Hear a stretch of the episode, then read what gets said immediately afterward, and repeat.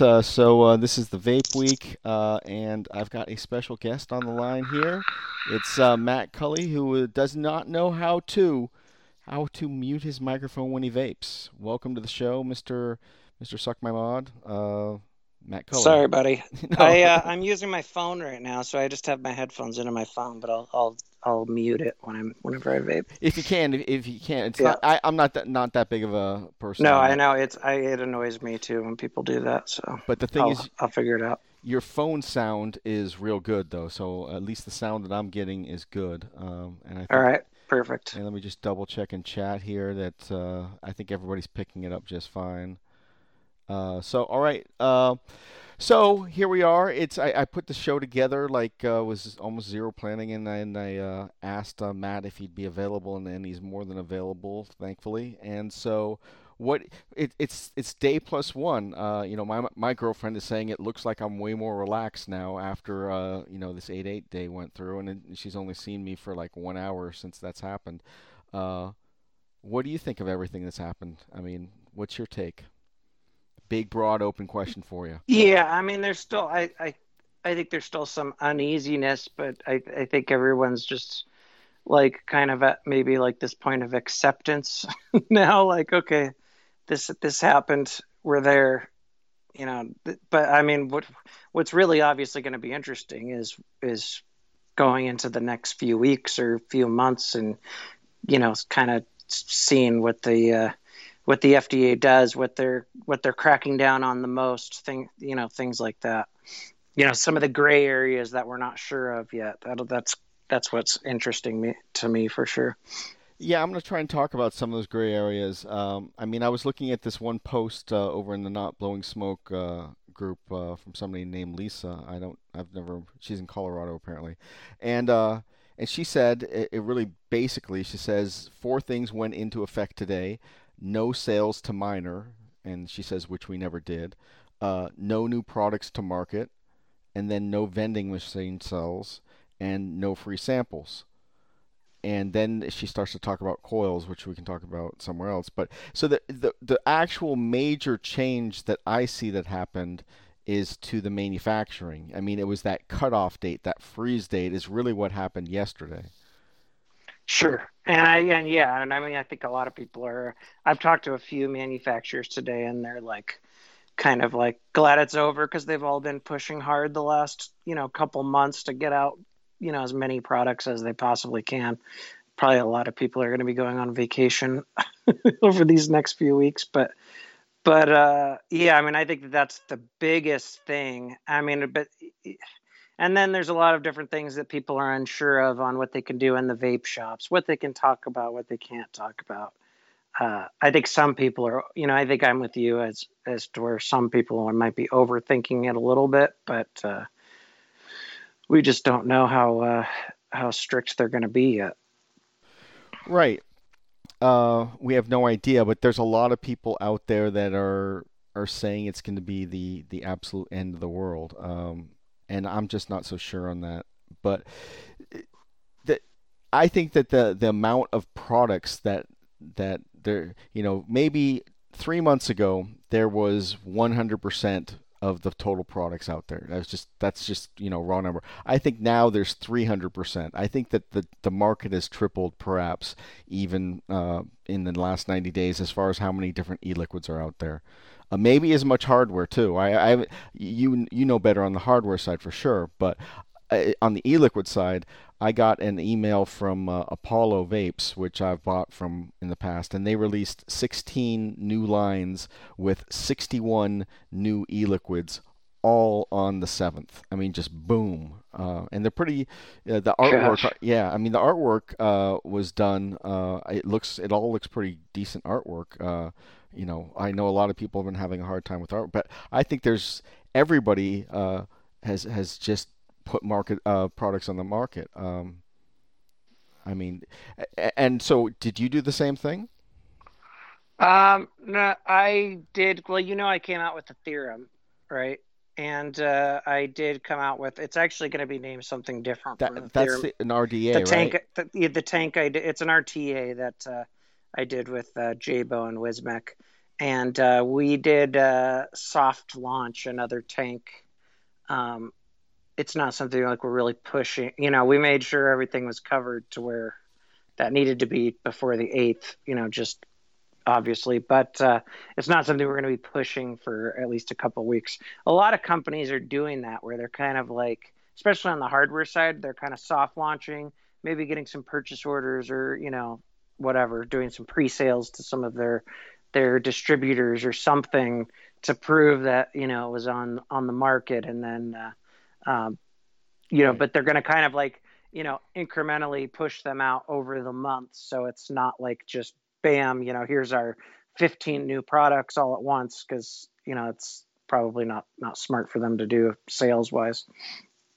Yeah, marketing wise, you don't want to release something in a flurry. Uh, and actually, actually, I was thinking of that right before the show too. The the whole uh, billion lives happened this weekend, um, and I haven't because I've been focusing just on the FDA stuff. I haven't really been able to see how much of an impact that was making. Uh, if did that was that did it get drowned out by all the FDA stuff? And then I was thinking a little bit more and said, well, that movie is mostly designed for non-vapors, so it you know in the general uh, communication, maybe it was a good thing to do. Uh, but I haven't been able to. There's just been so much stuff happening. Uh, I can't keep up with it, and I usually try to keep up with it. Um, yeah, I mean, I think it, it's kind of hard to tell because you know with those documentaries, like they they really a lot of documentaries don't really get a big buzz until they're you know out on Netflix or at least you know iTunes, Amazon on demand, and so it's going to be hitting different theaters and stuff, but it's not really going to you know have that widespread impact or you know until it's easily accessible for everyone. But I've heard really good things about it. I haven't gotten to see it yet. I think the the key will also be if it gets an Oscar nomination, uh, and that's when a lot of people watch documentaries. Uh, is to oh see. yeah, definitely. And so uh, I think it's a reasonable chance. I think now with the Oscars, last time I paid attention, I thought they were doing ten nominations per category. It used to be just like five, and I think they do ten for some categories. So if it's if it's ten or even five, I think there's a, a high chance it will uh, it'll be nominated. Um, because obviously smoking affects uh, in this country 20 25% of the population and in other countries 40% uh, of the population. So it certainly has the the interest. So i think there's a reasonable chance that that will happen. Um, yeah and it has the right subject material. You know i've always been a, a documentary buff even you know way before i started vaping. And but it's something that i know that i would have been interested in before i even cared about the topic. You know documentary buffs they like you know, government corruption, intriguing story, you know, and so it's something that I think uh, could get some buzz about it. And yeah, I mean, it's it's really well done from what I've heard. So yeah, I mean, that would be amazing if it if it actually did get a nomination. Well, I don't know how many cities still have documentary theaters. I, I, know New York is going to have a whole bunch of them, and then uh, you know L.A. is going to have a lot of them too. But in the rest of the the United States, I think it's awfully hard to go and find a documentary. I think in in the area that I'm in, I, I'm you know I might have to drive an hour to find something, uh, and I'm not even sure if I can find that. So certainly for me, Netflix and or HBO is the the vehicle that I'm going to be able to see it on, or or on demand uh, would be another way. Uh, yeah, yeah. I think the last big stuff in the theaters was uh, Al Gore and uh, Michael Moore, and I think think after that, uh, then there's that fast food guy. Uh, that was an, another uh, Sperling. He, he, yeah. Those are the last guys that I that I think had had an opportunity. I, and I think also it used to be when there was video stores around, you'd be like walking around, and then there's a documentary side, and you might want to check things out. But people don't do don't do video stores anymore, so it's a harder, much harder market. So uh, let's hope that Aaron figures it out well. So going back to the hardware, uh, uh, I don't think I as I don't know if you've uh, listened to different sections where I've said I don't think that hardware without nicotine is going to be con- covered by the Tobacco Control Act, and that's something that I've been trying to as best I can, which has not been that best, uh, to get CVIA to comment on. And I eh, you I, I had mentioned on a previous show that I had asked you if you could, uh, you know, put out feelers, whatever you could, to find out what these big Chinese manufacturers are going to do today, uh, today and going forward, uh, will they release brand new hardware that wasn't already on the drawing books and didn't have a soft launch yesterday? I, I, I know your argument, and I, I think some of your argument does uh, make sense. It's, it's like we're all trying to basically read the FDA's mind here, you know, and uh, I've talked to a few manufacturers uh, they've told me, well, their lawyers say, you know, it's going to cover, it's going to cover hardware. It's part one of the components. They're saying that that can alter the the experience or or whatever. Um, but obviously, we just don't know. A lot of the a lot of the uh, manufacturers have basic. A lot of the manufacturers have basically pushed out everything they were already planning on pushing out this year, but just did it way early, right? So I don't think we're going to see if anybody was going to test it out. I don't think we're going to see that right away. A lot of them have told me that they're going to, you know, maybe work on the European market a little bit now, put out some TPD stuff and and things like that. Um, do they all realize that uh, consumers in the states will, you know, if they want one of those new products, will probably be able to buy it on one of the you know Chinese retail websites or something, yeah, I mean they kind of know that that's going to happen, but I don't think anybody is really is ready, at least out of the big Chinese manufacturers. I don't think any of about any of them are like really ready to test the market yet. But I mean, if they were to do that, if they were to do that and say, okay, we're let's let's see what happens with the F, FDA, let's put a product out. They would obviously have to find, you know, some distributors in the states to get on board with them, and some shops as well um, to try to sell it. So it would kind of be like a group effort to even be able to. Do you get what I'm saying? Yeah, I do. But the, you know, you can go to Alibaba, and that that's your distributor right there. So. Um, you know you you could bring it in through through one of those things, Health Cabin and whatever you know, uh, Fast Tech and uh, and what's the other um, one? Yeah, I mean they're going to be coming out with new products, and they I think they all realize that the people in the states, if they actually want it, are going to be able to buy it, uh, you know, from the, one of those Chinese retail sites.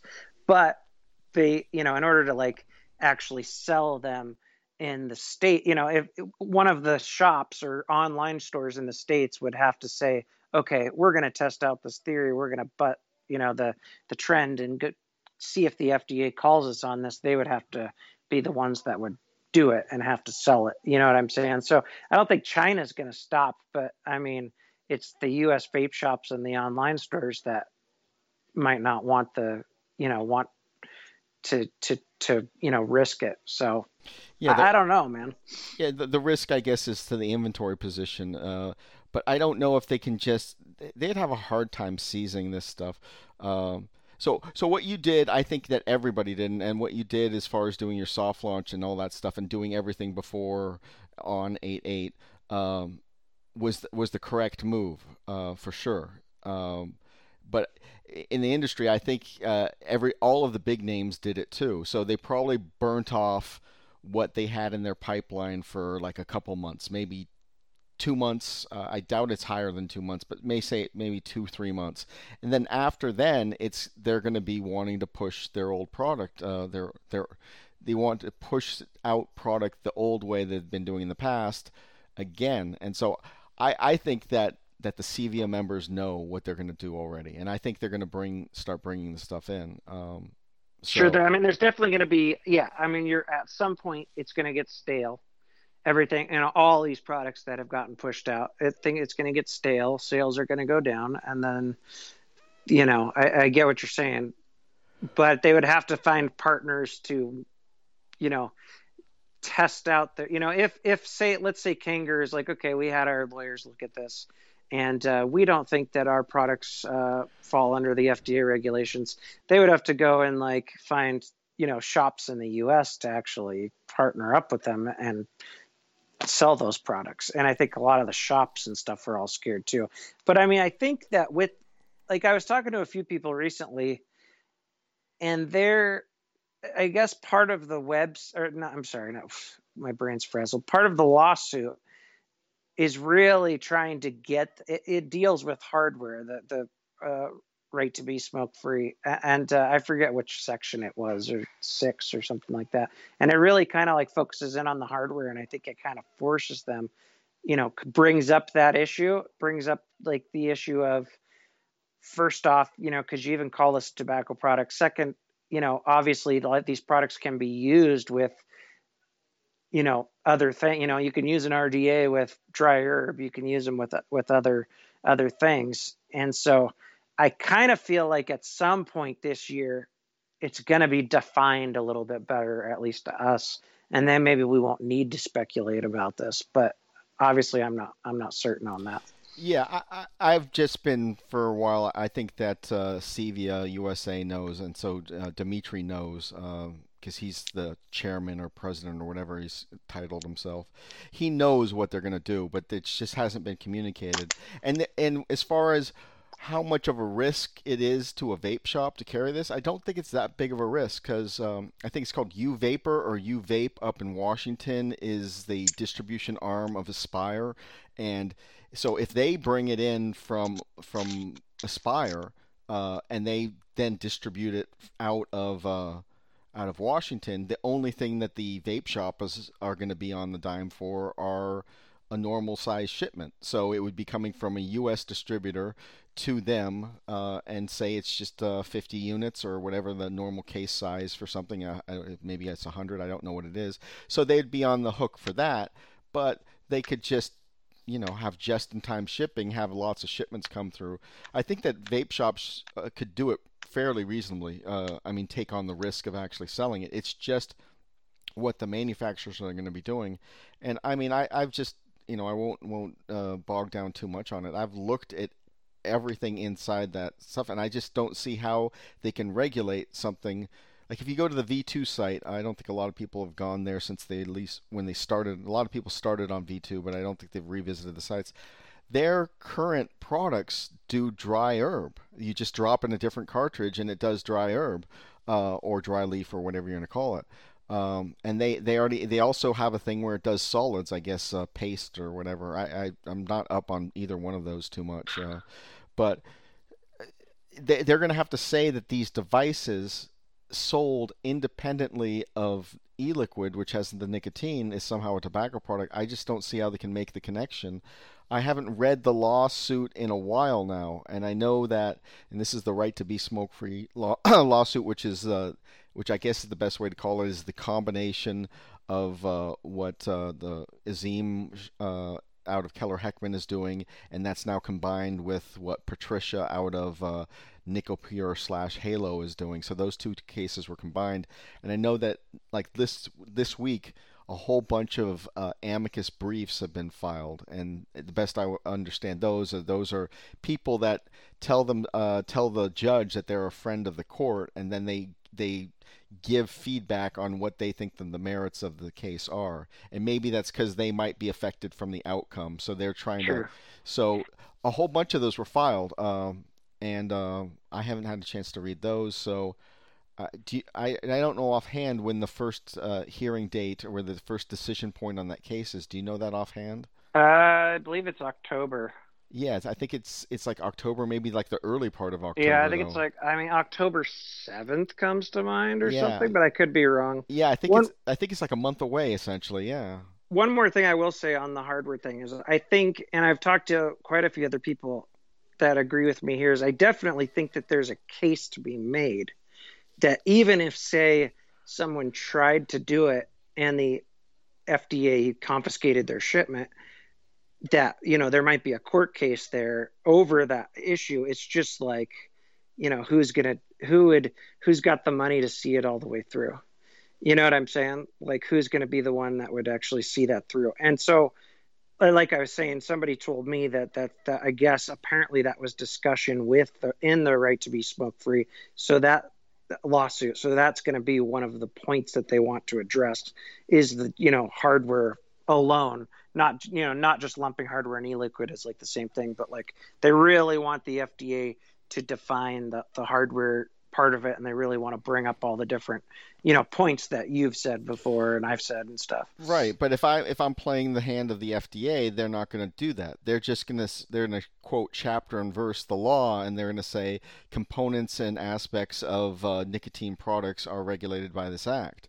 And that's a cute way of saying uh, it has to have nicotine in it to be regulated. So they're just going to keep on saying that. And what I'm seeing with the court case is you have to so, sort of prove that you're being damaged to have a claim in, in court. I mean that's that's the whole point. You have to be. It's, sure. It's not like a potential damage. Uh, it makes it you know, all people used to talk about standing that no lawsuits could be filed until the FDA did something because we needed standing, and that that seemed to be true, obviously, because uh, you know Nick Halo filed uh, either the first or the second day, uh, but so they were they were already ready at the at at the already ready for it, but. Uh, if the FDA starts going around and going after hardware at the beginning, then uh, they the the court case becomes stronger. Yeah, you could use that as an argument in the court case. Right. And so sure. I think they're just going to hang back and still give it the same sort of answers and, and just see what this is going to do. Um, and I think that it's kind of until I, I, I think it's going to be a hard to get some of this as a victory until two years rolls around, until we see what they actually do. Um, and so it's it's real complicated, obviously. Um, but yeah.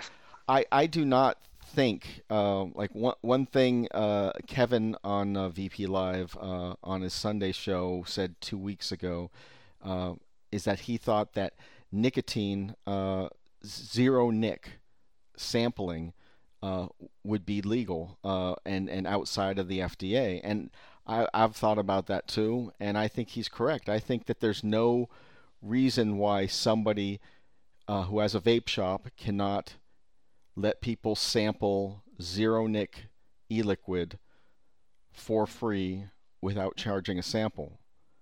Well, I mean, I guess the way that that people are thinking of it is is that if they're if they're going to be regulating, you know, and zero nic is obviously another one of those gray areas, but if you know, if people are saying that the law regulates zero nicotine as far as you know labeling it and as you know far as other things then it would fit into the sample criteria as well. I didn't follow that. What, what do you mean? Well okay a lot of people are saying that zero you know to sell zero nicotine liquid it's still considered a tobacco product right? That's that's the uh, I, I, don't understand that logic. How what... i'm not saying that it I, i'm saying that's i know it doesn't make sense but i'm saying that's what how people including apparently some of the lawyers have read the law, is that the zero nicotine liquids fall under the the deeming regs. Whether it's true or not, I have no idea. So if they read that, so if you know their lawyer tells them, hey, you know this includes zero nicotine e-liquid, then obviously if that's what they believe, then that would apply to samples as well. Whether or not that, that that's how it how it turns out, I have no clue. Yeah, I've heard uh, some stuff with uh, different lawyers. I, I, mean, just because you're a lawyer doesn't mean that you're automatically right. Um, and you know, uh, as I said before, before, in the eyes of every single judge uh, on every single case, one set of lawyers is right and one set of lawyers is wrong. I mean, it, it, always is a dispute. So there's always a difference of opinion between lawyers. One one side is arguing one, one side is arguing the other, and so I think that in the vaping world, we have that same sort of thing. We've got some lawyers that are saying some things and, and then others on the other side. And once like people in the community listen to that, they then take it and run with it. And I, I think there's a ton of garbage in, garbage out um, that's happening. Um, and so I don't see how, if it the whole premise of the Tobacco Control Act is that it has to be nicotine derived from tobacco. It has to be tobacco to be regulated. So if you are a shop and you have tasters that do not have tobacco, they're not a tobacco product, therefore you don't have to charge for them. And so I don't see how anybody can, whatever the case is that somebody is saying that zero nic is a tobacco product. I have not read that inside of the deeming documents and all 500 and all the other documents. I've never read them saying that. I've always seen them have it be a conditional statement like if you have a tobacco product and then you use inside of it zero nicotine, then that zero nicotine is under regulation. So if you have, uh, you know, say a PG base, and that's what you've sold, and then you're selling in a separate package, right? And they're bubble packed next to each other. Uh, that uh, you're selling flavorings, and the idea is to, to mix the two together. Well, then they're saying because they're bubble packed together that that zero nic e-liquid comes under the conditions that it's a it's going to be a tobacco product. So when the FDA is giving their answers out in those webinars, they're allowing in their very legalized answers to have some of that stuff in there. But then in you go onto Facebook and you and you see people that you know and, and people you like and everything that they're just running with this bad information. So I, I think that right now zero nicotine uh, is that if that's the only thing you're selling uh, is going to work. Uh, that you will not have to charge samples for it. Well, that's just like the the big pro. And I I caught a little bit of pl- the Plume show last night. I didn't catch the whole thing, but I Bruce from CASAA was on there, and he was talking about a lot of this. A lot of these regulations are so like intent based, and it's like there's so many different scenarios you could play out. You know, you could you say, okay, it's zero nicotine if that's all you sell, uh, but if you sell it with a uh, piece of hardware and it turns out that the FDA does say that that piece of hardware is a tobacco product, then like you said, then you're using that zero nicotine with a tobacco product. And there's just all these different, you know what I'm saying? There's all these different ways you could play it out. And it's like we're all just we're, all just kind of speculating. And I'm I'm not pretending like I know any more than than the next guy. It's I'm I'm very very intrigued to see how it does all play out, what they do go after, and uh, you know, I think it's I think there's obviously a case to be made for a lot. You know, if they did come in and and find somebody for giving people free zero nick uh, liquid samples, I mean, I think that there would be a case there to fight that. Uh, I just I don't know, man. It's it's it's sure the the the pers- part of me that makes money from this industry is obviously scared shitless. The the curious, you know, part of me is just like really really intrigued to see how this story all plays out over the next couple of months. Yeah, I, I don't think that uh, you know uh, Bruce has any legal background, but I, I you know he's a scholar, uh, so. Uh, well, sure, and I mean he's a lot. You know, he's like any Right. We're all just giving our opinions. And, right. Right. Most well, of I, us aren't. But uh, but the word intent is a much more specific word than just the generalized intent. It's that if you're because the FDA is saying that uh, they're they're only going to regulate finished products. So it's not just the intent of anything; it's the intent in relationship to a finished good product. So that's why for the last two years I've been using the example of uh, of basically an 808 uh, with a cartomizer on top of it. So even though that battery doesn't have any nicotine, it's always sold in combination with a specific threading that is going to fit on top of, of, a cartridge, which that cartridge has the nicotine in it. So they are intended to work together, and that makes the finished good product. So even though you're selling the battery, or even though you're selling the cartridge, independent of how it could be vaped, you know, e- each by themselves can't do anything. Uh, that that is the intention that they're talking about. That specific intention in the finished good product. It's not because if it's intention, it's like anything under the sun, and that's not how life works. That's not how laws work. Uh, that's just like English majors interpreting the laws. Uh, well, sure, but like if you're okay, so but if you are a vape shop and you're selling tobacco products and then say you're selling hardware in that same shop could they then say, okay, you know, even though maybe that RDA or whatever that you sell even says on the packaging, not for use with nicotine or whatever, but you're selling it right next to bottles of e-liquid, then would that be intent? You know what I'm saying? As opposed to if I was just say I'm some small manufacturer and I just make RDAs and I have a website and the only thing I sell on my website is an RDA and on that website I say not for use with nicotine, then it would be like harder to prove intent, I guess. So well, it's it's interesting to, to talk about. Right, sure. and, but I, I think that the FDA has been pretty clear is that they're going to go after manufacturers and that there's a whole set of laws for manufacturing because they they have guidance to the vape shops. Vape shops don't have to register with the FDA and all these different things but once they go into the realm of making the e-liquid themselves then they become a manufacturer. So I don't think there's any reason to think that the FDA is going to crack the heads of vape shops before they crack the heads of the manufacturers. They're going to go after the manufacturers first, and I've heard other people say this that I that I trust is that the FDA has said that they are going to go after the top tier first.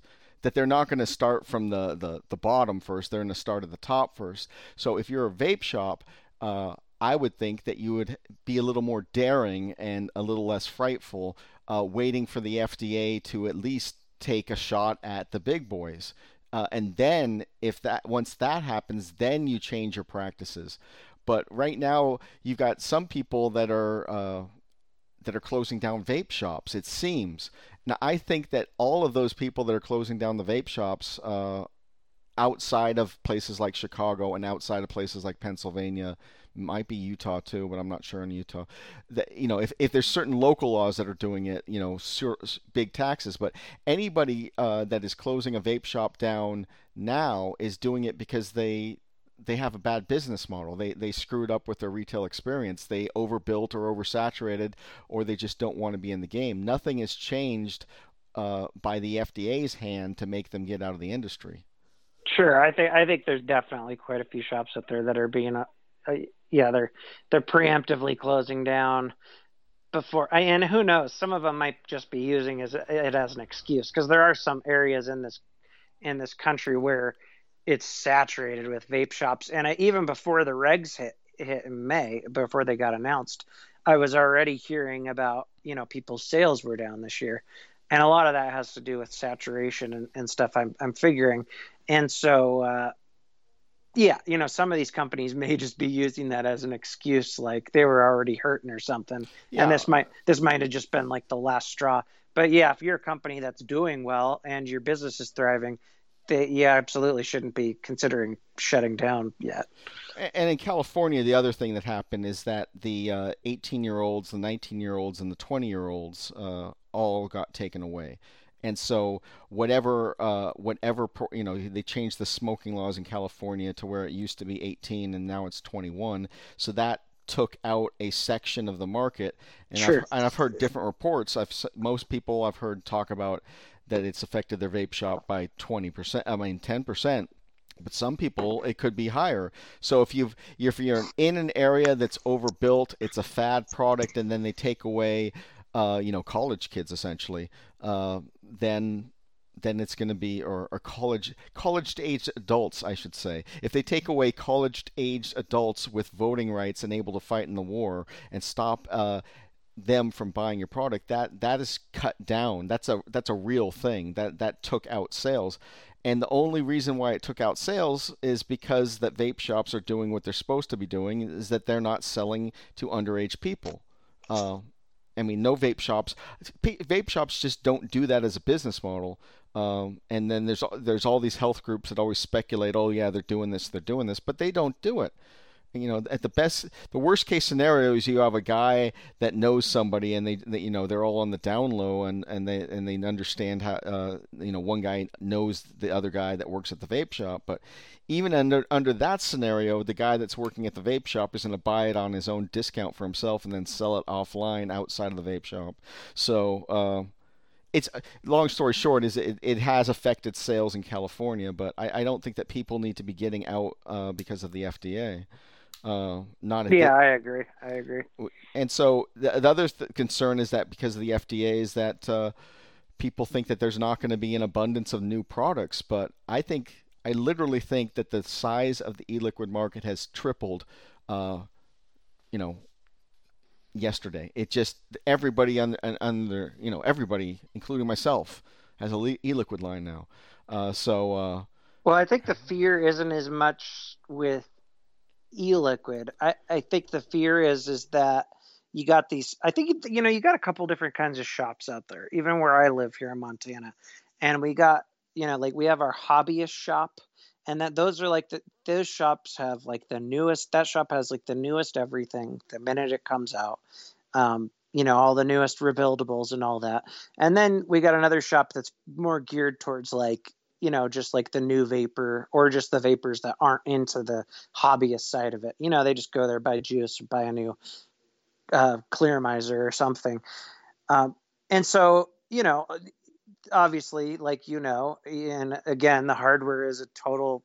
It's it's it's a debate for sure, but a lot of them they're figuring, well, if hardware completely stops after a while, then I'm going to lose all that the hobbyist business. You know, that guy that comes in once a week and buys a buys a new tank. Those those guys are going to start going online and trying to buy the shit, you know, the new stuff straight from China and, and things like that. So, um, you know, it's the regs really. I mean, the people they it, the businesses it, it, looks like it could hurt the most would be vape shops, but it's definitely way too soon to to. You got to wait until it see how it affects you before you go and, and shut shut your doors. Yeah, but the thing is that uh, with hobbyists that they do hobbyists do support the local market and the, anybody that's an enthusiast already of of vaping already knows every single enthusiast knows that there's an online market. There's nobody that is is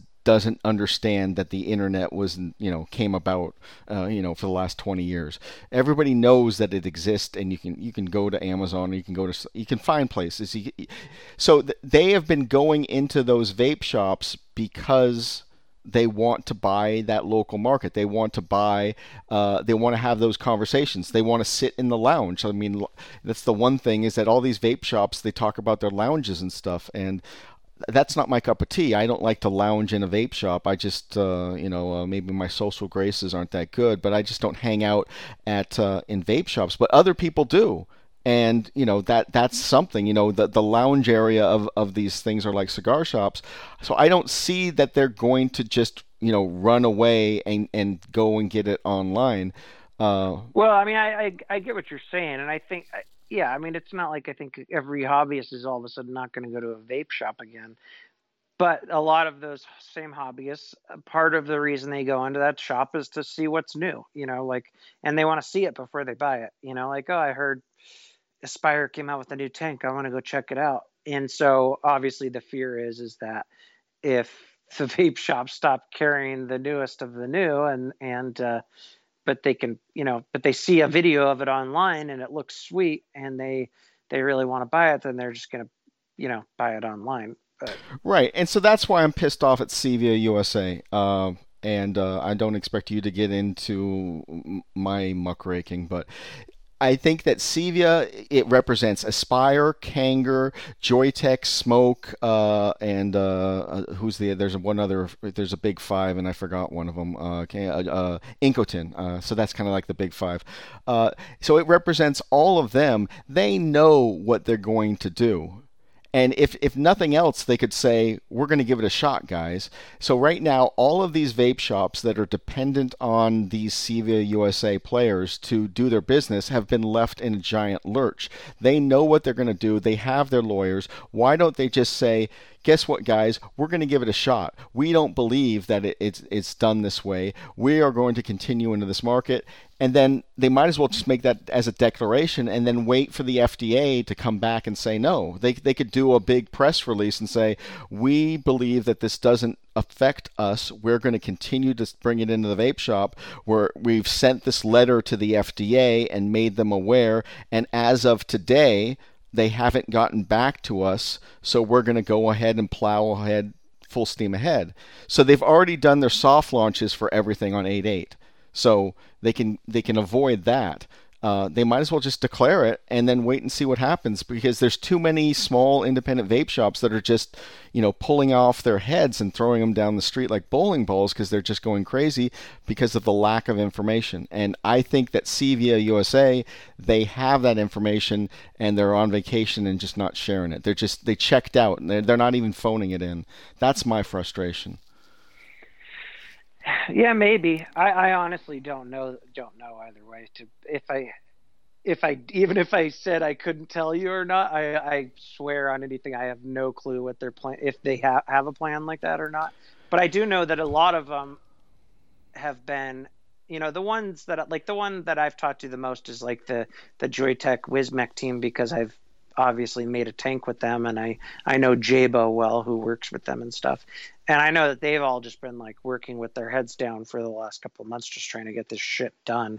Down to like, you know, the last, there were some products they were trying to like, you know, get all this crap done and get proof of it and stuff, like down to right before, you know, whatever it was, midnight in Hawaii or something, just to get proof of all these products getting you know, yeah, being out there. So I mean, I th- it, it, they could have some sort of game plan. I but it also has seemed to me like they're just like have been so freaking busy trying to get all this shit done that they haven't even figured out what's next. I mean, and like I did say earlier, though, I think a lot of them do feel like you know maybe they've neglected like the UK, you know, the UK TPD market or whatever, you know, so they might go after that next and stuff. But I, I mean, I, I, don't know. I, and I, you know, China is one of those, at least from what I've seen from Chinese companies, is like they kind of all follow suit. Obviously, if one company all of a sudden decided they were going to, you know, go for it and and test the waters,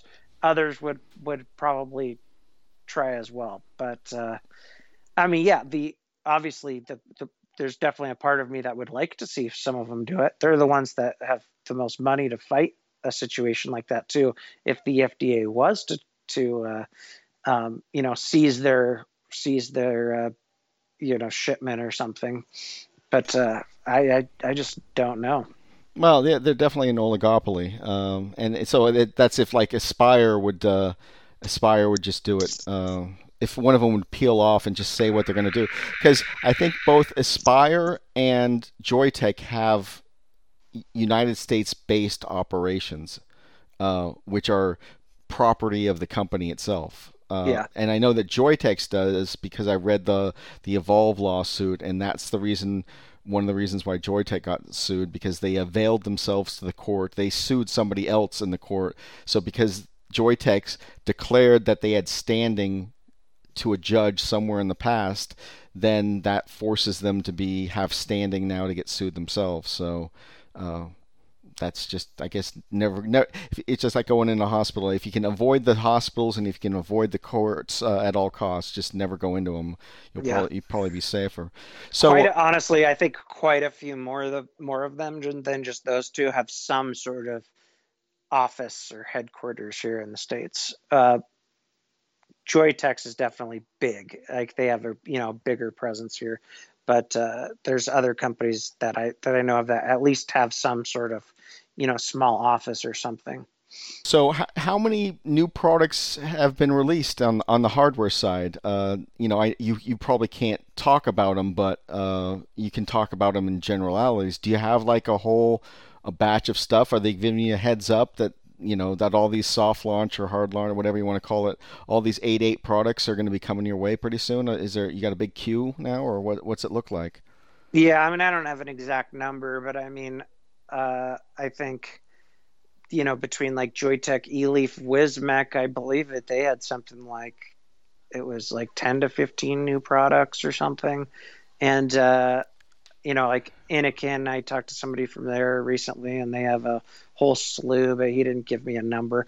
So, uh, yeah, and I think some of them are kind of some of these companies are are uh, you know not even talking about all the products that they've you know that they have out there because they didn't. You don't necessarily have to put it. From what I understand, you did. It's not like you have to put it on your website or anything. I think you have to have like some sort of you you talked about this a little bit in one of your shows recently, didn't you? Yeah. I think I listened. You have to have like a purchase order or uh, something along those lines, uh, manufacturing uh, proof, something like that to uh, to you know be able to, to prove to the FDA if they, they were to ask. Yeah, what I was going through uh, is that I went and looked up uh, because there was a lot of documentation uh, on the what the grandfather date was. So that was that 2007 date. So people were going back and forth of what what do you have to show to demonstrate that you're on the market. Um, and so they, for for I'm going to try and pull this list while I'm talking here. Uh, there's a list of 12 different things that they had documented in a specific guidance. Uh, uh, come on, can't find it. Uh, talk for a couple seconds while I, while I, while I try and drag this up. Uh, La di da di da. Yeah, But uh, uh, I, I, I, while we're, I got something here. Uh, so, y- your wife has the best snort in vaping, I think. yeah, That's she's got the funniest laugh. I, I, I like that. Uh, you know what's funny is is that the older she gets, the more like pronounced it gets as well. And it's not like a- an on purpose thing 'cause this this happens, you know, all the time. Anytime she laughs, yeah. and uh, it's like the I don't remember it being as loud and as pronounced when I first met her as it is now. but she's just letting it go now. You yeah, know? that, that might be it too. She might have been holding back a little bit. no, I think I think it's funny. I, I just uh, I found the list. Uh, so it's uh, for for the grandfather date. Uh, they had this whole list of what you could do to demonstrate. So for a while there, you know, uh, I was and other people were trying to figure out is there some way we can defeat the 2007 date? You know, what do can we find a predicate product? And uh, I guess the FDA found one that supposedly is an unflavored cigar. I found another one out of. Uh, I think it was Atlantic Vapes or something, where they claimed that they they had a predicate product, and it was on. They were trying to sell that predicate product over to Altria. So I don't know if it's that one, uh, but there was some stuff. But so for the grandfather date, uh, it's dated copies of advertisements, dated catalog pages, dated promotional peri- uh, material, dated trade publications, you know, like that Vapon or Vape News Magazine would be a trade publication, dated bills of ladings, freight bills, way bills, invoices, purchase orders, customer receipts, manufacturing documents. So say you are a you're using a uh, a uh, white labeler or a co-packer or whatever you want to call it, they would obviously have documentation of everything that they built for you. So say you have a brand new flavor and they built it on 8.8, uh, you would have that documentation. Uh, You'd have good. That'd be really good documentation. So you're you're building it and you're talking about it. So and the last one was uh, dated distributor retail retailer inventory list. So if your retail, uh, so that that that one can be gamed, I'm sure. And it says and then any other. Uh, any other document you believe. So that's the list of things. Some people are going out there saying it had to be sold, it had to be sold, uh, and that's just not the case. It, having it sold uh, is definitely helpful, but if it was going, if they were going to say it had to be sold, they would have said it had to be sold rather than what they did say, which it had to be marketed as of yesterday. Um, and I was actually, Yeah. I, I was getting into a discussion with somebody else uh, on this today, and so I've got the PDF from the FDA handy. Um, yesterday, and I did this on one of my shows too. I was people were doing the blackout date uh, of uh, let's see. Uh, they were doing the blackout date yesterday, and they were like blacking out their website. So yesterday was was the day that things had to be done. So if you did things a year ago, it wouldn't count. Uh, say you say you had a product that was on the market a year ago and then you stopped selling and then it wasn't even being sold in retailers that product would not be mini grandfathered or whatever we want to call this 88 date it would not be subject it would be outside of the freeze but you had to have it here's what it says for newly deemed tobacco products that are that are on the market so that's what it says. For newly deemed tobacco products that are on the market, then it says as of the effective date, August 8th. So as of means on August 8th. And so that is the effective date, and it and that means that all of yesterday counted. Every every single bit of yesterday. Some people were going around well if you didn't do it on the 7th you're toast. That's definitely Yeah. not the case. At least that you know if people are listening to this for the first time everything on yesterday counted. So i was on on my previous show i was like you guys what are you doing? Why if you're going to black out your day uh, site black it out on the 9th don't do it on august 8th it's it's a damn work day. It's it's a real day. It's it's the last 20 feet of the race. Don't don't quit right then. So hopefully nobody uh nobody did just give up on the 7th on sunday. Um so uh, then then it says FDA is providing different compliance periods. So uh, are you uh, are you still selling your e-liquids? Yeah, I am. It's uh you know, with e-liquid lines, I think sometimes they kind of slow down a little bit, and it's definitely slowed down this this year. And I haven't pushed it as much. I was doing a lot of the sales myself. Um but it's not something that I've killed or anything, and it's something that, you know, uh it's still doing okay. You know, it was in ZampleBox like a, a month ago, and uh there's still, you know, some some uh, you know we still have some customers and some uh, wholesale accounts and stuff so i mean it's doing okay I, I you know i'm i might make another push on it you know it's uh especially with what's going on seeing as how it is a product that's grand or not grandfather but you know what i'm saying Mini It's- grand. I don't know what to call yeah, it. I, I get what. You, yeah, I, I totally understand what you're saying, though. It's now that no one else could put out more liquids, um, so we'll see. I still have it, in you know, but uh, I've been so busy with other stuff, and the company I partnered up with did a really good job. They're just not very big, and so they don't have a huge like distribution infrastructure. So I was doing a lot of like the sales um, on it myself, you know, finding accounts and stuff. And so I've kind of like slacked off on that for a while, but I don't know. Well- I might uh, make some more attempts.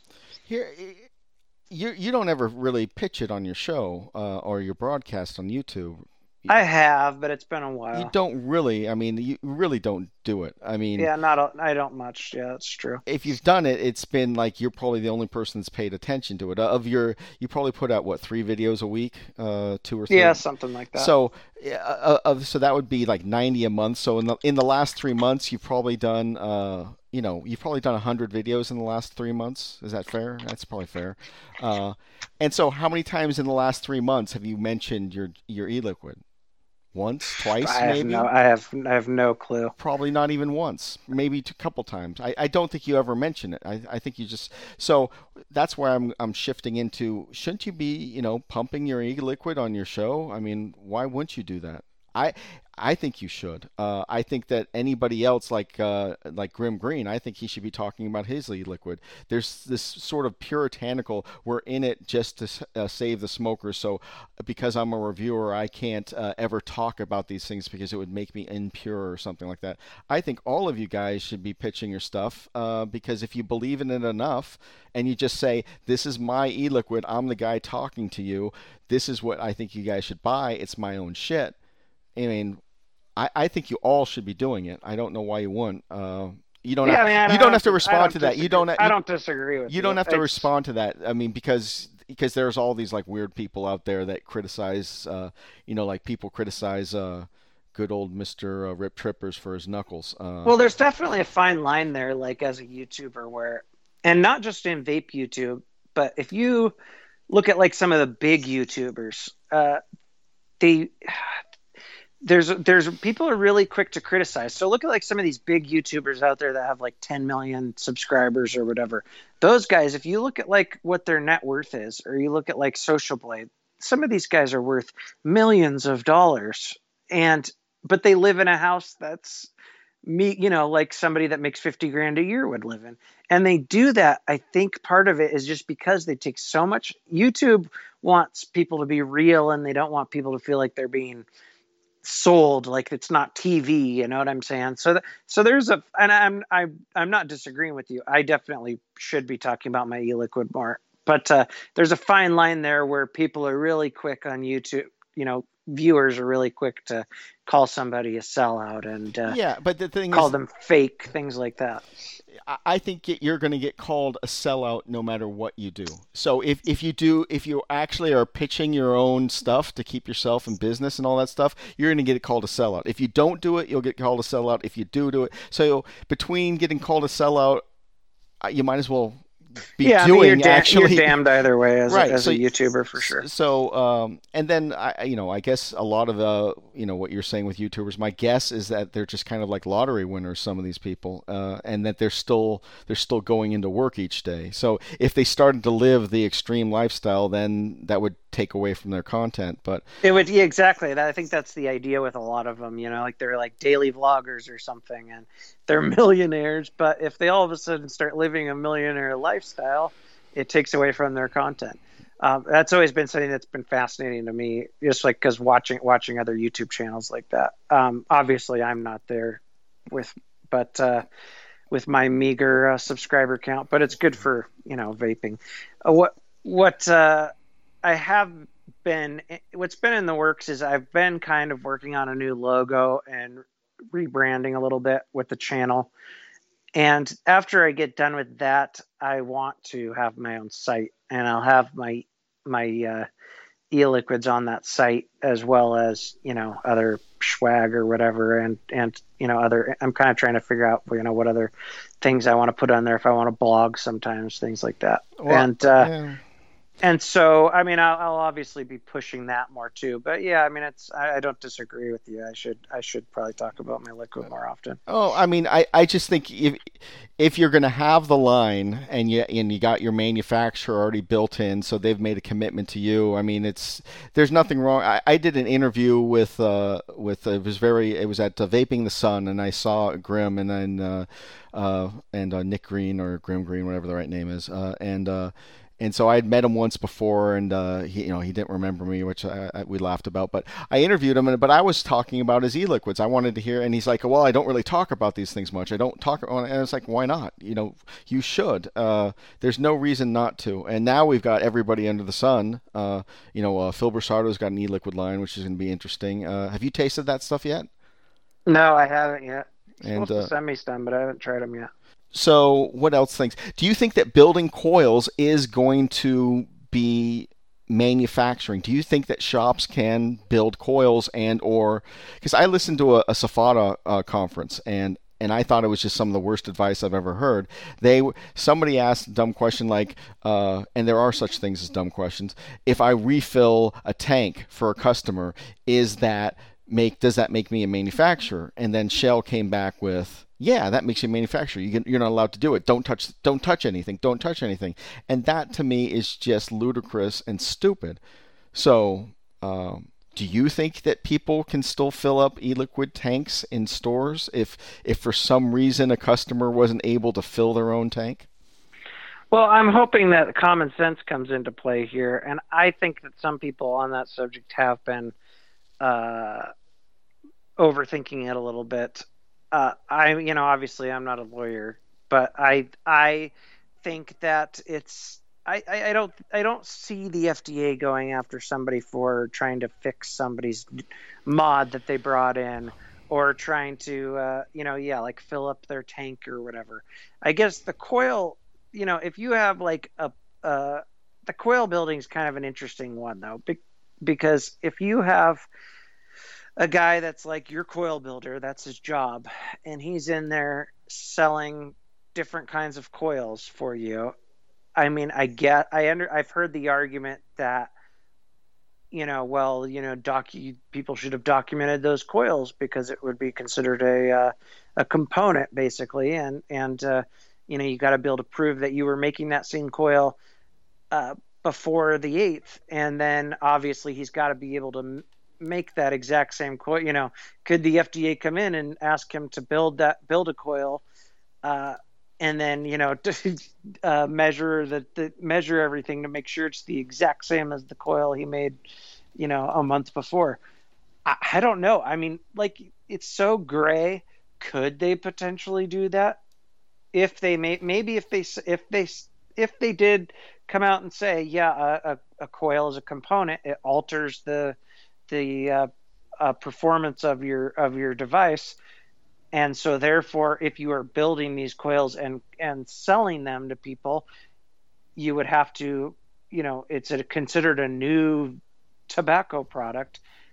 Could they? I suppose. It seems like it would be nuts, but I, I I don't know. So I mean, I think it's a little more it's a little more black and white to me as far as like you know someone like you know, uh, hey, I broke this. Will you look at it or whatever? I if I was a shop owner, I would personally have no problem doing that.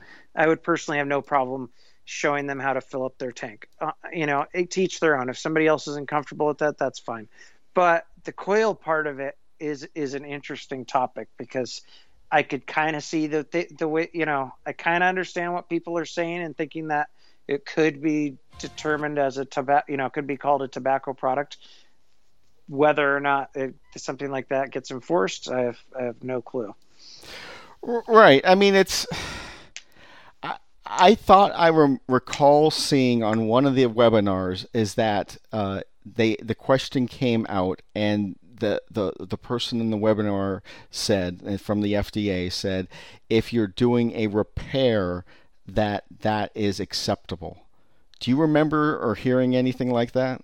Yeah, I vaguely remember hearing something like that too. So I and, need to. And I think common common sense would say, would tell me that that you know that's okay. It's not, you know, you're you're not like you're you're not a manufacturer because you're all of a sudden helping somebody fix their tank or something or or or, or what have you but uh, you know I think some people are just really nervous to do to touch anything now.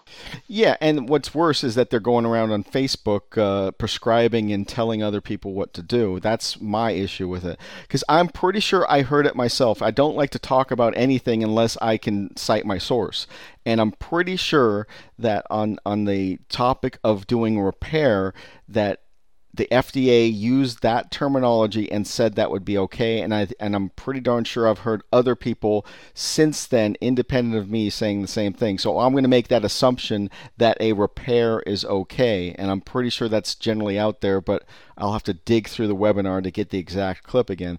But I, mean, I agree. I think a repair would be okay as long as you're not altering it well, I mean, any, anything else back, but to back to its original state. okay, but but I do understand what you're saying. So let's. I'm I'm I'm going with that caveat that that a repair is okay. Now, because a repair is okay, if somebody comes in with a uh, with a uh, a coil that is dead in their tank, and they're they just they just say my, my tank is dead, my coil's dead. So then the guy goes, uh, "Can you uh, put a new coil in for me?" He goes, "Yeah, we sell you a, a coil for two dollars when we sell it for uh, separates." And the guy goes, "Yeah, fine, put it in." So then he unscrews it, puts it in, and, and drops it in that's fine. That that's there's no reason you can't put a pre-built coil into somebody's product. There's no there's absolutely nothing wrong with that. Then the next thing is can you build a coil? Well, I mean they came in with their own equipment and it it has a coil that doesn't work right for whatever reason.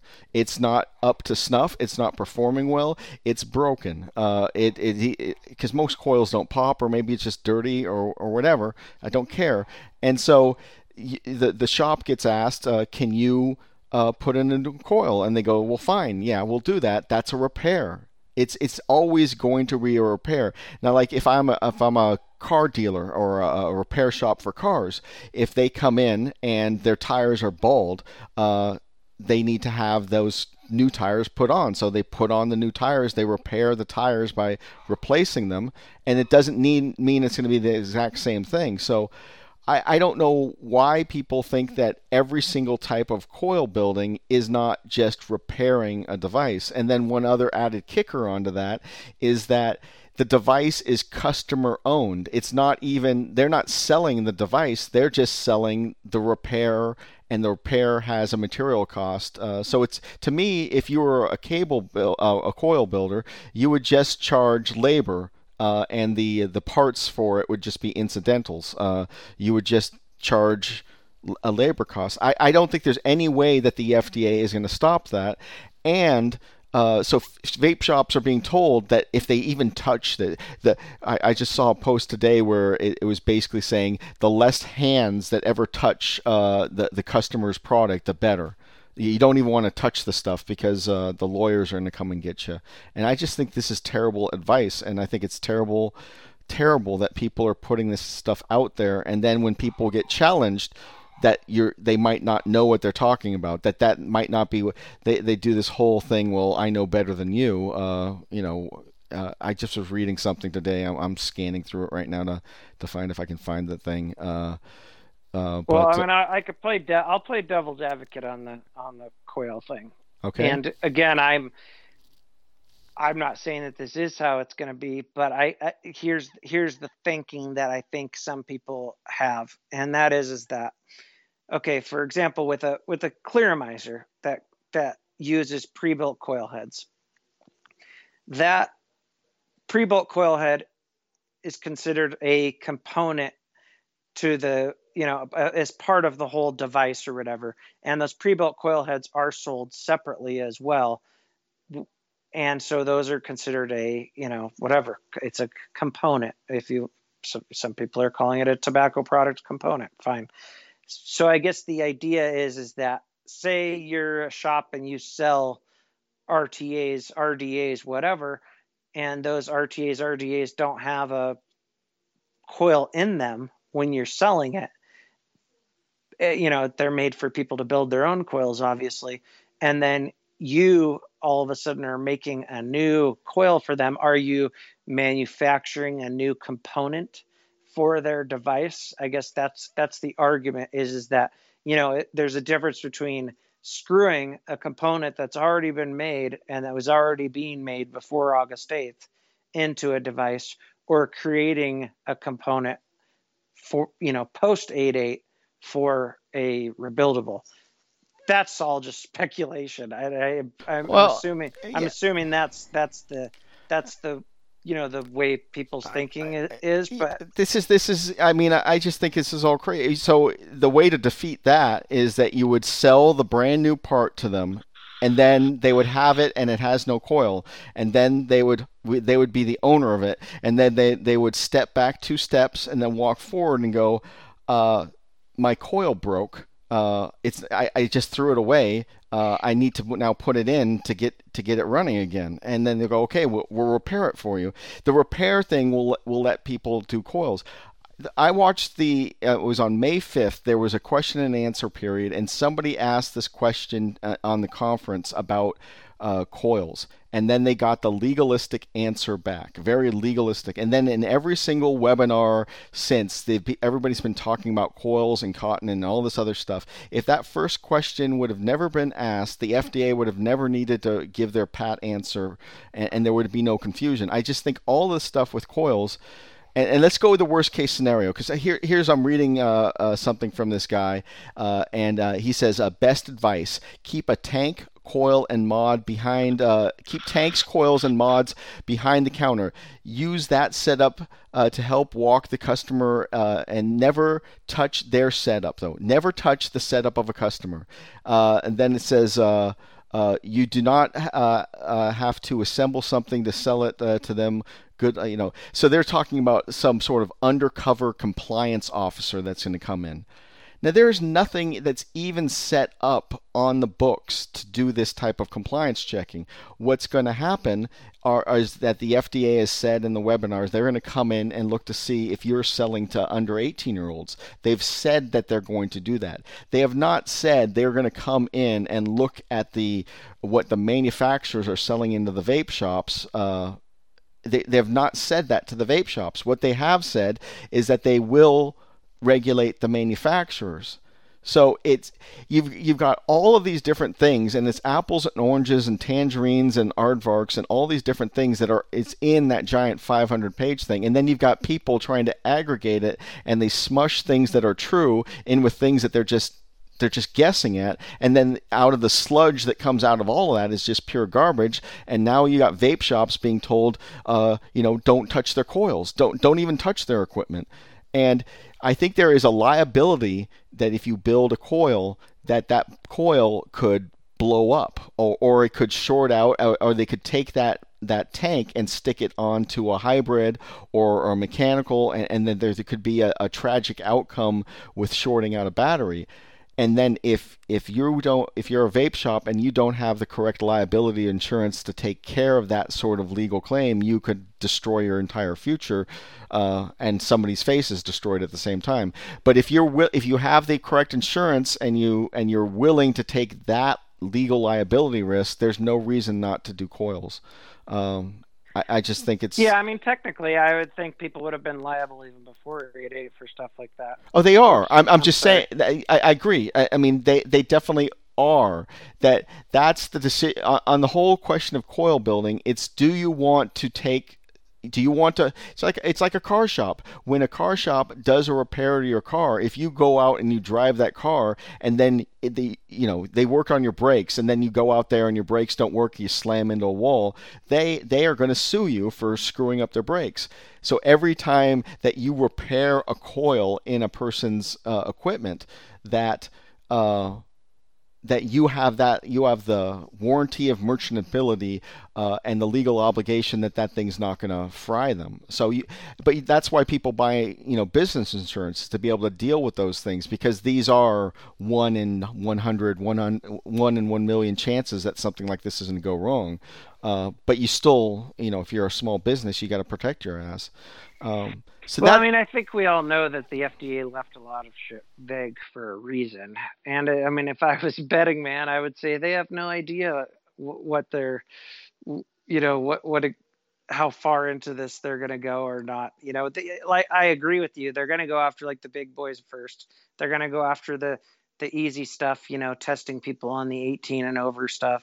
Uh, you know, I, I think some, you know, with a lot of stuff, I think they left the door open for them to go after something if they want to or or not you know like they just they left a lot of doors open for for a reason.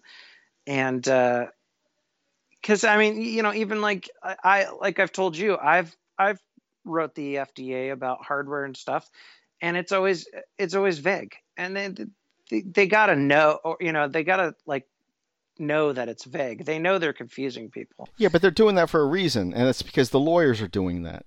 And if they were to come out with with something, because you actually sent me what one of those answers, and I read through it, and it was like a cut and paste. They they they took like a whole. They might have had fifty different sentences, and then they just took a palette of ten sentences that were all pat answers, and they assembled that, and then they sent it back to you. Somebody sure. somebody did that by hand, but the reason why they're doing that is that if they were to be very distinct with you and they said, no, this is not a tobacco, you can go ahead and sell it. If they were to tell you that just just like very specific to you, then you would share that out with everybody else. And then if it ever came down to the courts, then they would be in trouble because they had been representing it out to some people and not other people. So that's why they have to give this very legalistic answers, and that's part of the confusion.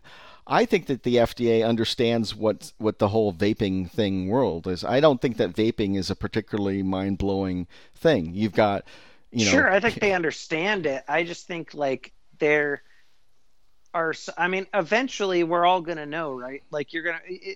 We're all going to know exactly what they're going to be enforcing and what they aren't. We're going to see it, right? You know, if five, you know, or whatever, two years from now, if they haven't busted one shop for building a coil and any of that, then everybody's going to be like, okay, well, I guess it's okay. Let's build coils. But so, I mean, the cat's going to be out of the bag at, at exactly what they're going to go after at some point.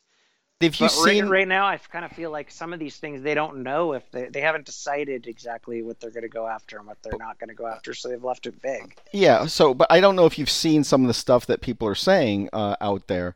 I mean, uh, and so uh, I was reading a post from a guy today that says that they're going to be sending in inspectors into these vape shops and then see. And this guy's a lawyer, and uh, he's saying that they're going to uh, uh, be uh, discerning whether or not you're making health claims at the vape shop level.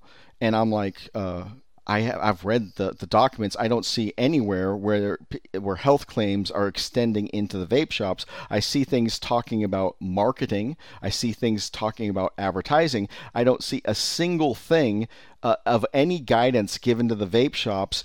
Uh, and they've given guidance specific to the vape shops. I've played that webinar on this show. That they they're not saying that vape shop employees may only say these words they're not doing that. And the example I was using is like a vitamin manufacturer. Uh, if you have, you know, in California, there's granola heads, and they, they think that these vitamins will do everything for you. And I, I certainly believe that a multivitamin is, is essential to proper health. But they take mega doses of these vitamins, and they do all these different stuff. And these the vitamins come in as tinctures, and that they sell them in little vials in these in these super high scale, uh, you know, vitamin stores, and those people, if you go in there, they'll tell you that th- that stuff cures cancer. In fact, I, I was in one of those places. I was looking for Manuka honey, uh, which is uh, comes out of New Zealand. But they were they said that this GABA something or another cured cancer, and and they were telling me that it cured cancer, and I was like, okay. Uh, and then ironically, I got home and I looked it up, and and there's studies saying it cures cancer, but nobody's stopping that from happening. The restrictions are on marketing, television ads, representations on the packages,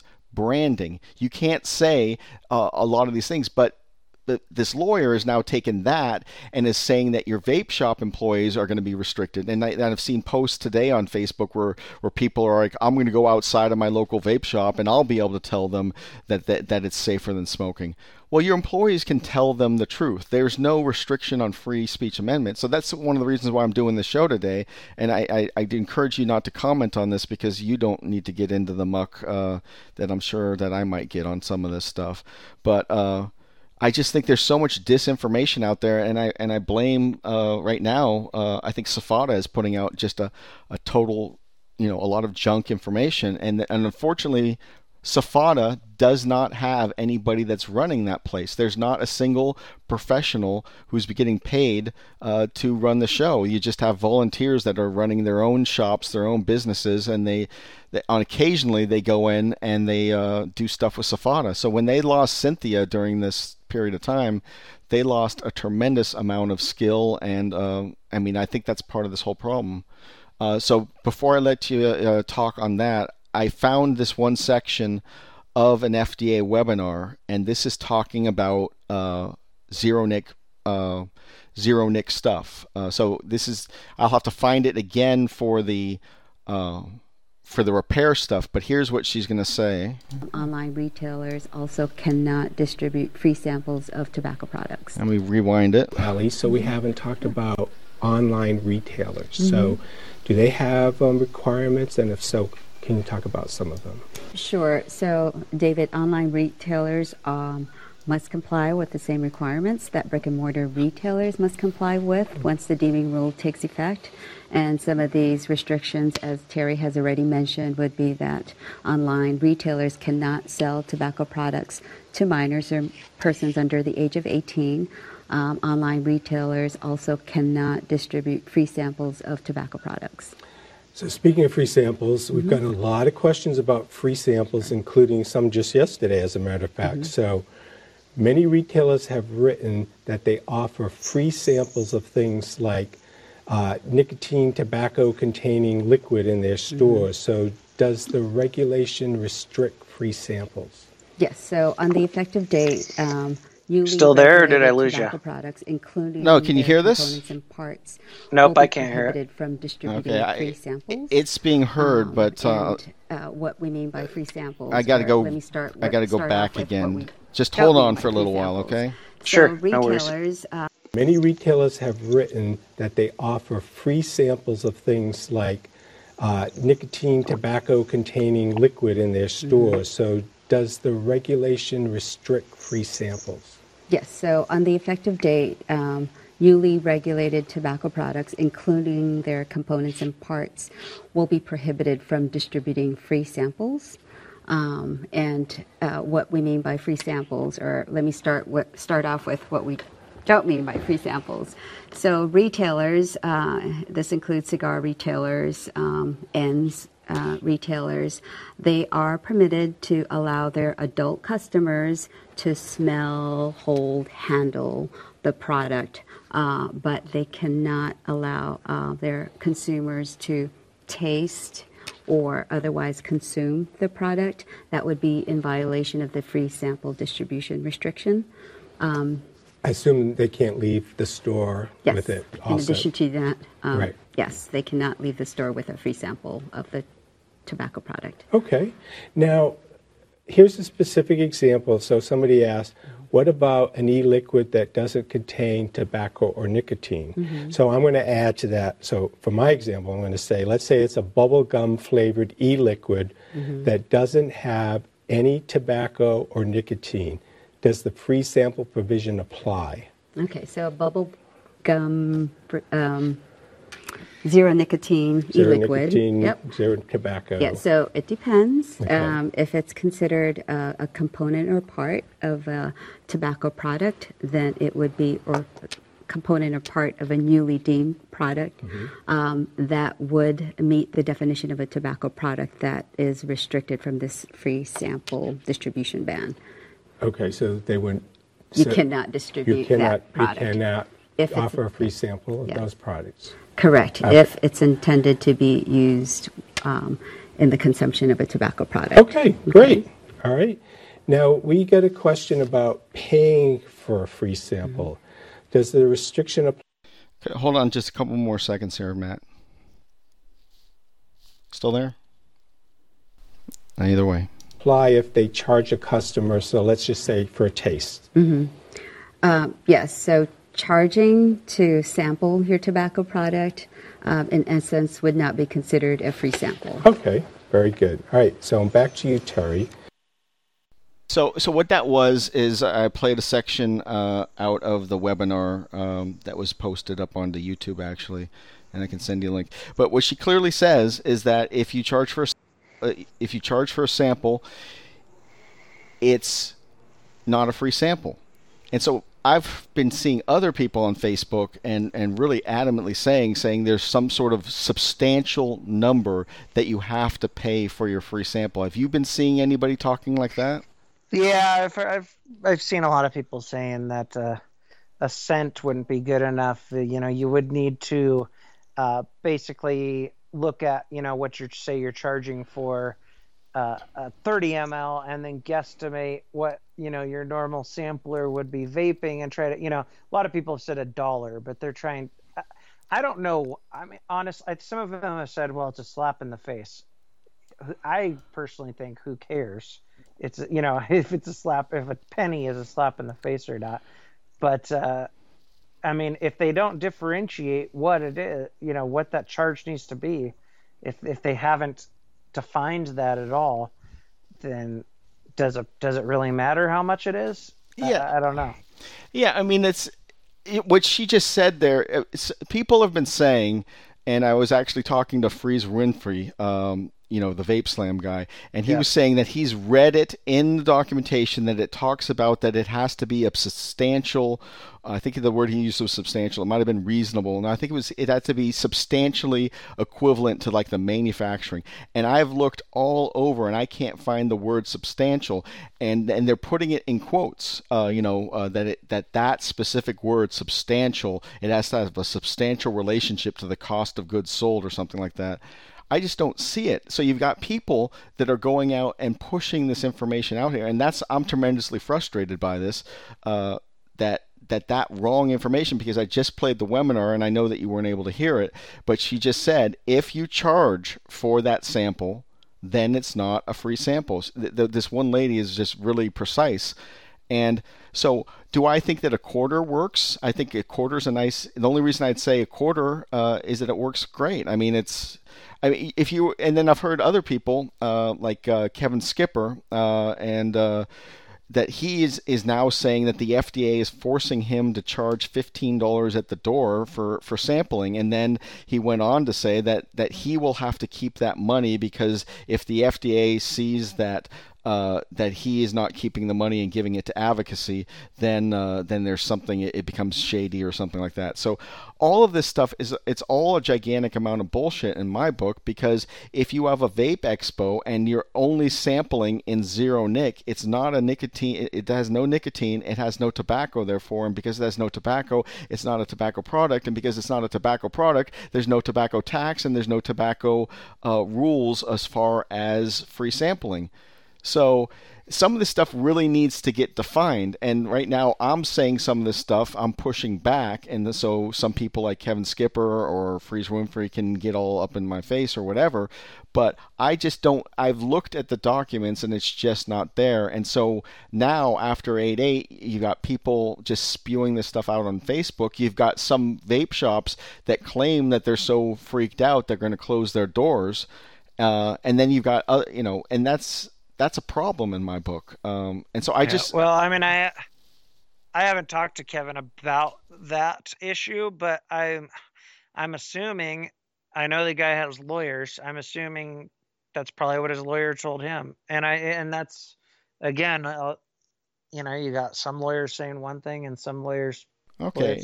Another thing. Right. But what's a lawyer and, supposed to do for their client? There's the client. They're supposed to help their client as best they can. They have a fiduciary duty. So if I, you know, the lawyer is going to tell Kevin to uh, to do what's going to make him the most amount of money. There's no reason he has to charge $15 and then keep that money. It, it, the thing that blew me away is he says, well, that the FDA won't allow me to give it to advocacy because it will somehow taint the whole process, that there has to be some sort of profit motive, and that that's why, you know, he's going to have to charge $15 at the door. I call bullshit on it. I just told I totally call bullshit on it. There's nothing in the law that makes him do that. If he wants to charge fifteen dollars at the door, fine, that's his business decision. But it's not because of the FDA. It's not because of these sampling rules. It's because he wants to make that money. Uh, it's as simple as that. Uh, I call bullshit on it. So. Uh, I probably shouldn't have. You know, I was I was apprehensive. I didn't want to bring you on the show and talk about some of these topics because these are not fights of yours, uh, and you don't. So uh, you had nothing to do with this conversation. So uh, I don't want to I don't want to draw you in on any of this stuff where uh, it's my own it's my own concerns and not something you signed up for. So if well, that... I mean, one thing I will say is that I've I've been to a lot of different vape events and a lot of different shows, and uh, Kevin's definitely not one of those guys that's ever come off to me as being like a money hungry individual, and he's he definitely is the one promoter that probably does the most with advocacy out of all of them. So I mean, I I, can't, and I talked to him extensively. You know, like we've had long, long conversations about advocacy. I, I couldn't see the guy thinking like, oh, this could be an excuse for for me to for me to profit. Fair, know. fair enough. Uh, and, I've that's, never. That's my take. on Fair, it. fair enough. And I've never met him. Uh, and uh, the thing is that I Freeze Winfrey was having uh, some sort of interview on on YouTube, so I was typing in the chat, and he was just telling me how wrong I was, and it was just you know. Uh, I've never met the man, but he was coming back at me real hard, and uh, so then I went and looked up the stuff. I, I, I I tried to see anywhere where it had reasonable. So there was two shows that I'm aware of that it was the Slam events and it was uh, Kevin Skipper's that both don't charge at the door, and that uh, and which is great. It's absolutely fantastic, and uh, that then they you know they do the venue, they charge a reasonable amount, and I've even said before that. Uh, what Kevin Skipper's his events are, are good events. People were complaining that if you have an event in an area that it's going to knock down the uh, the sales of the local vape shops or something like that. I, I think that both of them have done a great job with not charging at the door, but don't don't now say that the FDA is forcing you to do it when the FDA isn't forcing you to do it. And uh, if if they've got lawyers to figure it out, but if if there's no nicotine in those samples, um, it's not a tobacco product, so they don't have to charge anything differently. So we'll find out. Uh, I, I've just been seeing all of people prescribing and telling people what to do and what must happen and how they need to do their businesses. And then when I look at what the FDA is saying, the FDA isn't saying any of that. Um, and so that's that that's my issue with some of this stuff. Um, so that that's that. I again I I didn't I don't want to uh, to bring you into anything that because uh, I don't know these people uh, other than just a well few... I mean as far as the events thing I, I don't know enough on it right so I mean it's it's I, it. I, mean uh, yeah so I am not uh, yeah yeah I'm, I'm just not expecting you to uh, so uh, that's my deal not yours so what do you think of the vape summit Oh, the Vape Summit. Yeah, I I do think I know enough about them to talk on them. That, you know, with those guys, I remember back. I've been to one summit, and I remember going around talking to. Do you think they're being unfair, or, or, or... well, okay, let me finish what I was going to say. okay, it's one. If you're if you're a promoter, you're always going to have some companies that are going to be upset, right? But when you know, you're never going to make everyone happy. But when you hear the same damn thing over and over, I have heard from so many freaking companies that those guys, the, what the Vape Summit's model is, is they do a lot of upcharges, right?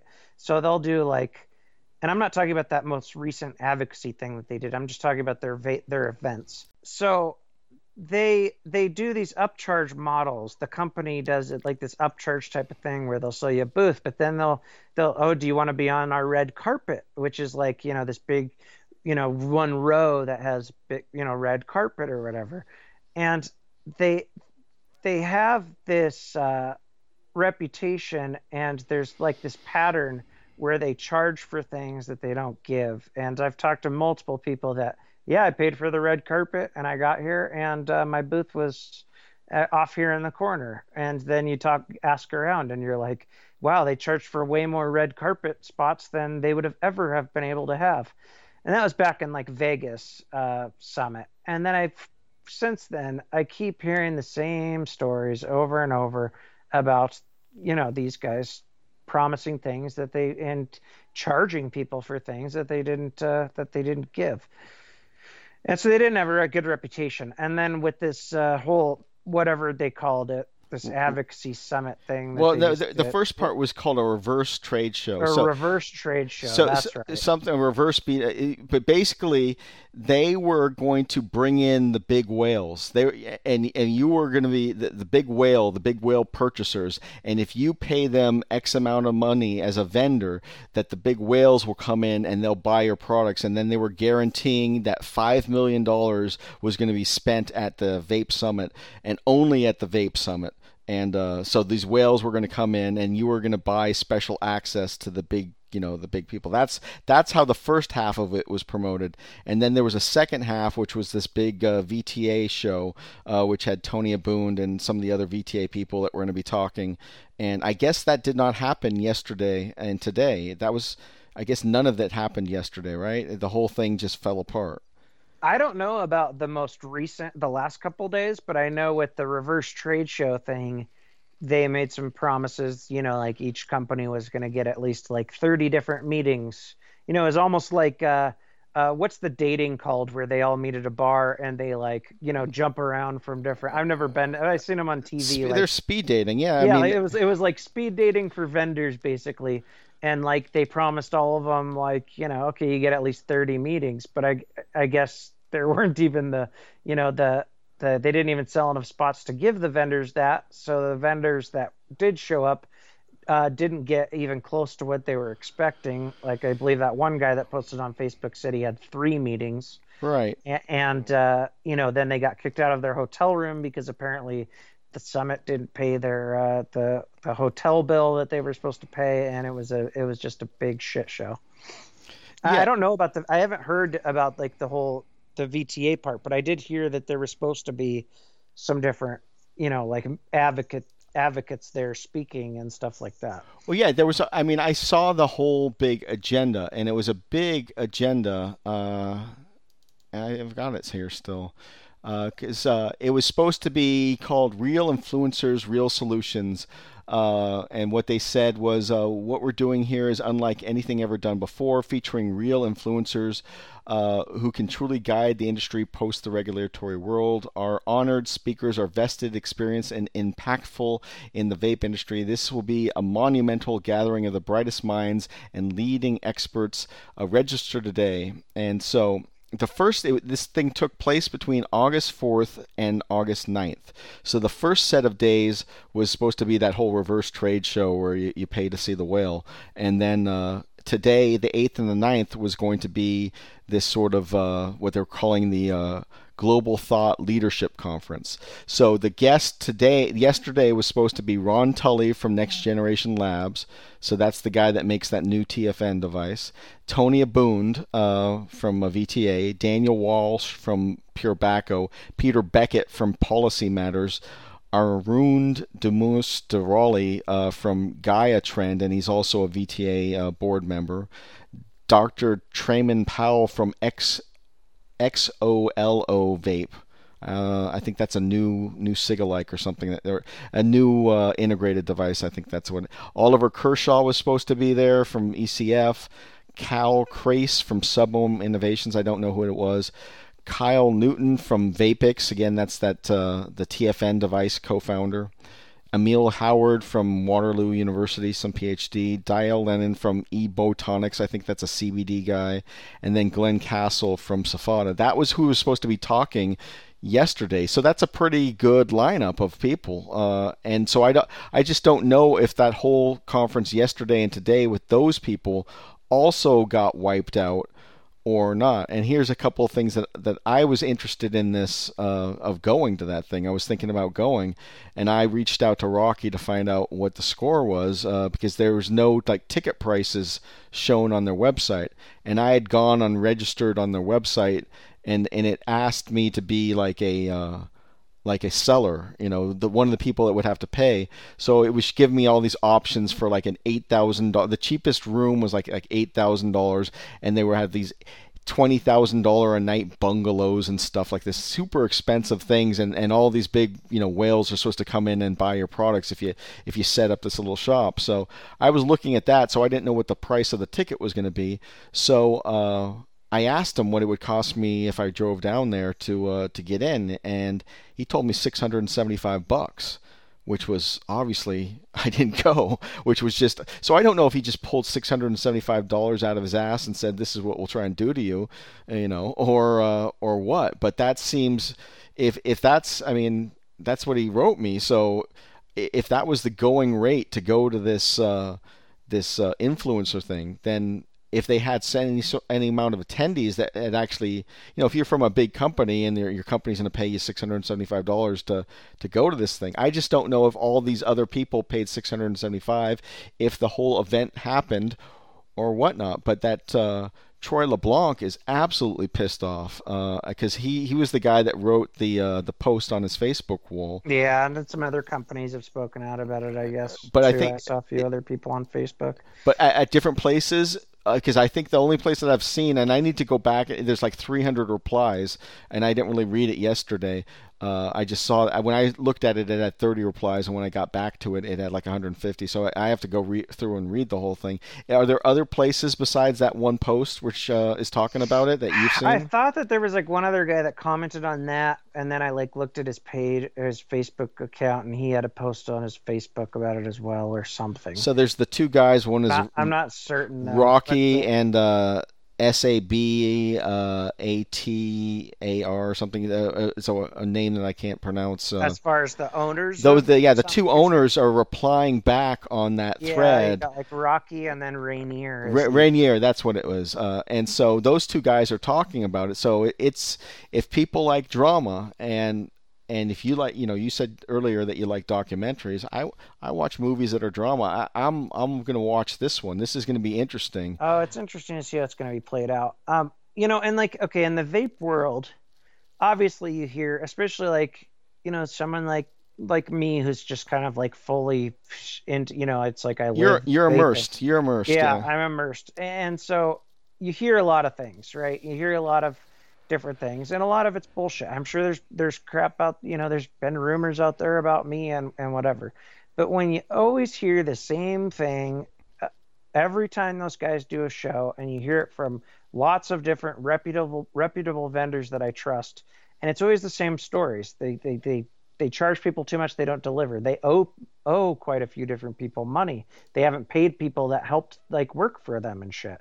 A lot they've lost some of their uh, workers because of issues like that apparently and you know they've so over the last couple years, they've gotten this reputation as just being kind of money hungry dudes. I don't know if you've ever if you ever heard the uh, the advocacy story where they were going to let uh, it was their first one, I believe, Houston uh, yeah, I've heard of that. That you're talking. you're about know, to were, say they that were going to let Big Tobacco come speak there because Big Tobacco was going to Altria or whoever it was was going to pay them like twenty five grand to well, let him speak there. That was the first time I ever heard of him. It was on Dimitri's show, and he uh, was pissed off that they were going to allow RJR to go there, and basically they had said that they were going to get paid like fifty k by RJR, and they just wanted to uh, to talk or, uh, uh, or something to talk to the crowd, and everybody got in the vape world got so pissed off that they were all going to pull the the plug.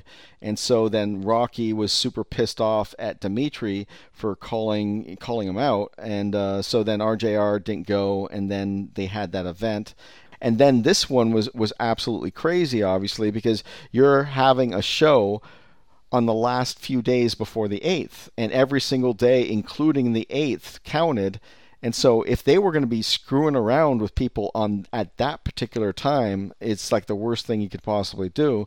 And that's what Troy LeBlanc had said is that he was not really concerned about the money. I mean, he was concerned about the money, but he could eat the eat the cash loss. What he was just totally devastated about is that he took five days away from his company right before the eighth. Sure. And that just you know, and that's so I don't know how uh, they're going to go and address this, uh, but but Troy, I thought I saw him or his brother. Uh, uh, who uh, were talking about looking into criminal charges for a, a, a classic bait and switch. Yeah. Uh, so, uh, I mean, I know that uh, I, will have to look at my date stamp when I was talking to Rocky, but he was still trying to get me to come to that show at, at a at a cost of uh, six hundred seventy five dollars for a day. Uh, and that was back on the 26th, I think it might have been, or uh, no, it was like the 29th. I have to look to see what the date stamp is. It was like it was like maybe eight days before the show, and uh, and so if he was doing that and he knew that the whole show was going to blow up, uh, that means he was still doing it at that time. So yeah, uh, so that's real bad. Uh, well, I'll tell you the first thing that went through my mind when I saw them announce that show back in May or June, I believe, um, was oh these guys are trying to get one more big score and they're basically trying to prey on the whole, you know, regulation thing to make make make another quick buck because I I mean I think that they kind of had an exit planned and now I think they're saying oh we're going to do shows but we're rebranding we're not going to call ourselves Summit anymore. I don't know if that's actually going to happen or not, but I took it as oh one big one more big score before we're out.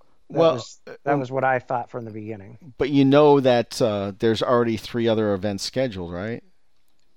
As as Summit or as another uh, hold, company? on, hold on a second. Uh, I'll tell you exactly. But there's definitely three. Because uh, I was told that they're not calling anything Summit anymore, and that they're they're they're. Okay, here it is. Here it is. Uh, the Vape Summit, uh, and this is in Beijing, China, and that takes place on September 14th to the 16th this year. Then there's something called the Modders Gallery, and then underneath that it says "By the Vape Summit," and that is going to be in France on September 25th and 27th. And then the Vape Summit itself is going to be back in Texas on October 6th through 8th. Ah, I see. I guess I got bad info then. Because I thought even in that, that thread, there were people talking about them like rebranding apparently, but I guess I was wrong. Like you know the, the, the Troy's thread, if you read through the comments, there's people talking about it, and I had heard that before too that they were going to be like rebranding or something, but this is maybe, it. maybe not. This is if you look at their uh, this is from their uh, their page, and it's talking. It shows a picture of of the Vegas one, the Beijing one, and the one in France is called the Modders Gallery by the Vape Summit. So, and then there's a big Texas one with an oil rig in it. So it'll be real curious if they're uh, on October 6th to the 8th if this thing's still going to fly. Yeah, uh, it'll be interesting for sure. So uh, I don't I know. You think at some point they're going to?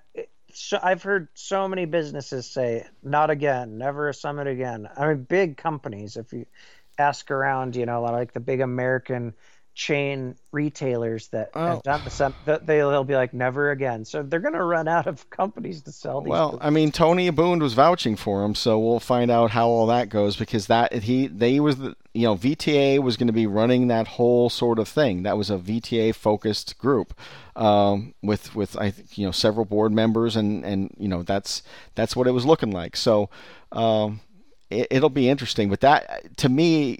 It's exactly when when I saw it, and and and uh, Troy has said, "What kills me is that it took away my time right before the eighth. I mean, that's that's Sure. just the worst possible time.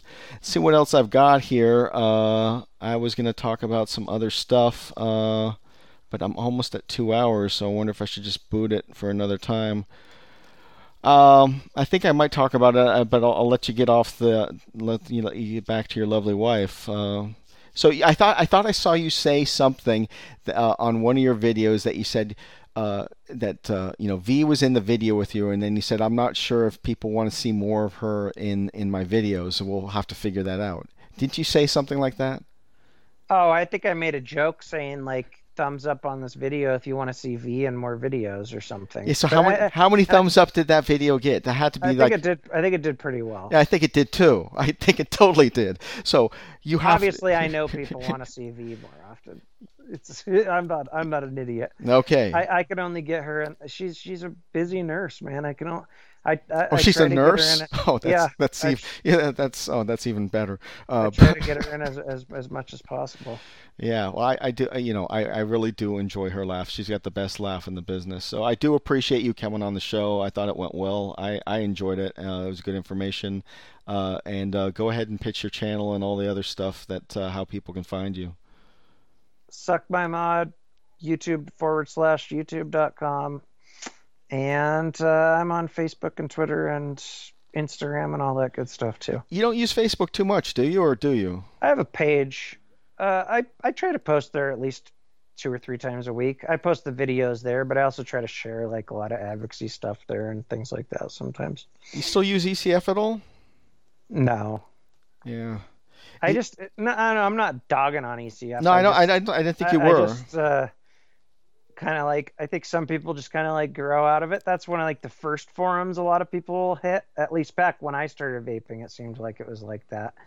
And uh, it's just Facebook is easier, you know. Like a lot of stuff started moving to Facebook more, and more and more, you know, vape groups popped up on Facebook, and so it, it just kind of Well, Facebook is good for in, you know immediate things, things that are taking place that day and like the next day. But if you want to go back and research, you know, and find anything, you can't find anything on Facebook that's more than a week old. I Sure, mean, ECF is good for researching, and I have done that before. Like if you go back and read like the uh, like the post from like the guy that created the first Genesis atomizer and stuff. Uh-huh. Like there's some interesting like. who is vape- that? Is that that Sasha guy? No, Uh, his name is uh, Raidy, I believe, from what I remember. It's like R A I D Y, and he's actually talk. He's posting throughout his whole process of creating this atomizer, and uh, it's like vape history right there, man. Right.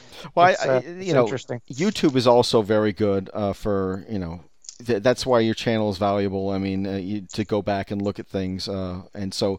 But Facebook, I just hate it, and even worse to me, uh, the absolute worst is Twitter. Uh, I don't even. That, that's the, just the ugliest interface. I just hate Twitter. I too, I like I I Twitter is one of those that like I make myself go on, and I know some people are just hooked to it, hooked hooked on it. But like I'll make myself go on it, but I've just never understood it completely. And yeah, shit gets lost really easily. It's not like organized very well, and uh, Well, but tw- guess a lot of people just like that immediate gratification. I guess. I, I've tweeted people, and I have no idea if they ever even ever see it. I don't even know if it goes to their inbox or if it gets lost, or I, I just don't know. Uh, you get like a notification, but uh, I don't get the. You don't get like the notification. I've never had a notification pop up on my phone. Maybe some people's do, but I'll only see the notification if I go into the app, then look in the notifications, and see someone tweeted me. And you know, I don't. I don't check them enough. it's like some, I've gone there and seen, oh, somebody somebody tweeted at me two weeks ago or something, and then it's like pointless to even answer back at that point. So what's your next video? What's what's the next video going to be? You already have that product. What, what's what's the Um, product? I think it's gonna be the uh, Cylin RTA, C Y L I N, because it's pretty interesting and unique. Um, and uh, I, I, you know, honestly, I made like a a video yesterday for like because I made that August eighth video last week, just going over Right. basics. You know, like it was just like no opinion. It was just like yeah, what- I, I watched it. what, yeah. what the timeline said. And so I made one with a few opinions and a few kind of like controversial things. And like the video was like 40 minutes long. And I watched it back and it was just like a fucking stupid rant. Like it was just a rant that I don't think people would have been interested in. So I'm going to try to make, you know, make shorter videos o- over the next month, you know, like once a week about what I was saying in that video. So there'll Yeah. be, there'll be that as well. I try to keep my my videos as short as possible because retention time on YouTube's not not long. Right. Alrighty, dude. I appreciate it. Again, uh, suck my mod. Uh, you just type that into the uh, fa- uh, the YouTube chat and that uh, YouTube search, and you'll find it. I appreciate you coming on. I know I gave you short notice, but uh, I, I, I thank you. No worries, man. Thanks for having me. Okay, bye. All right, bye. All right, so uh, that's that. I was really happy that uh, that Matt came on. I was I thought that went very well. August eighth had a lot of problems. Um, I'll have to do another more postmortem how we got to where we are with August eighth. Monday morning feels so bad. Everybody seems to nag me. Coming Tuesday, I feel better. Even my old man looks good. Wednesday just don't go. Thursday goes too slow.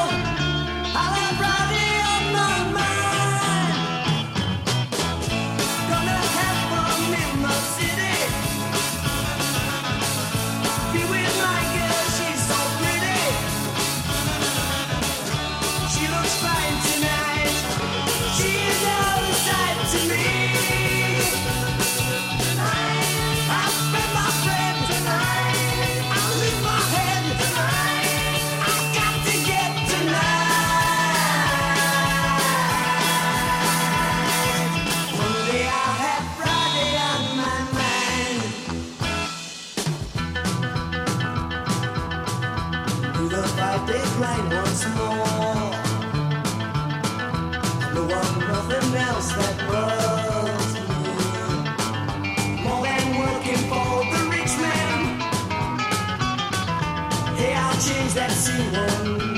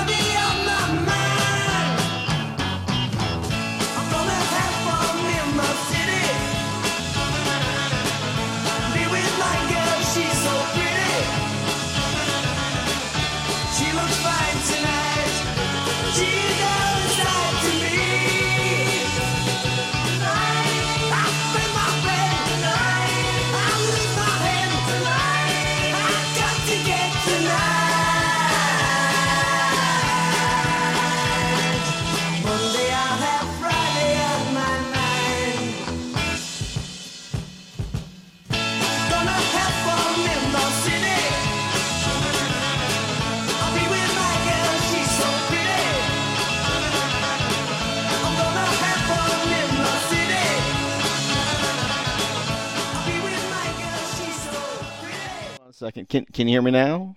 Can you hear me? Shit. Can you hear me? Oh shit. Hold on a second.